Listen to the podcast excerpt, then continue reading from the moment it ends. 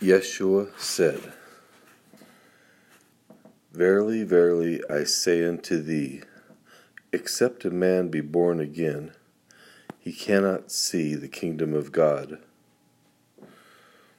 Verily, verily, I say unto thee, except a man be born of water and of the Spirit, he cannot enter into the kingdom of God.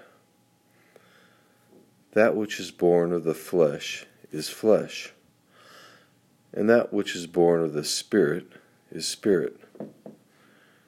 Marvel not that I say unto thee, Ye must be born again. The wind bloweth where it listeth, and thou hearest the sound thereof, but canst not tell whence it cometh, and whither it goeth. So is every one that is born of the Spirit. Art thou a master of Israel, and knowest not these things? Verily, verily, I say unto thee, we speak that we do know, and testify that we have seen, and ye receive not our witness. If I have told you earthly things, and ye believe not, how shall ye believe if I tell you of heavenly things? And no man ascendeth up to heaven, but he that come came down from heaven, even the Son of Man, which is in heaven.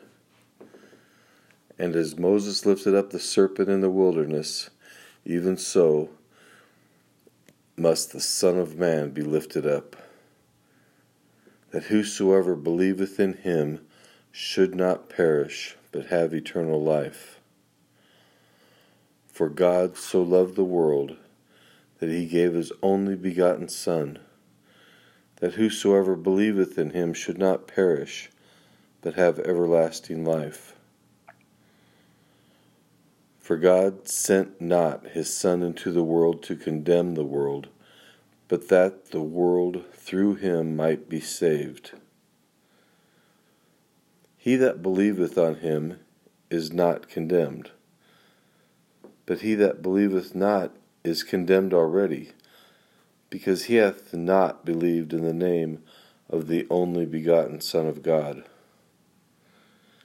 And this is the condemnation that light is come into the world, and men love darkness rather than light, because their deeds were evil.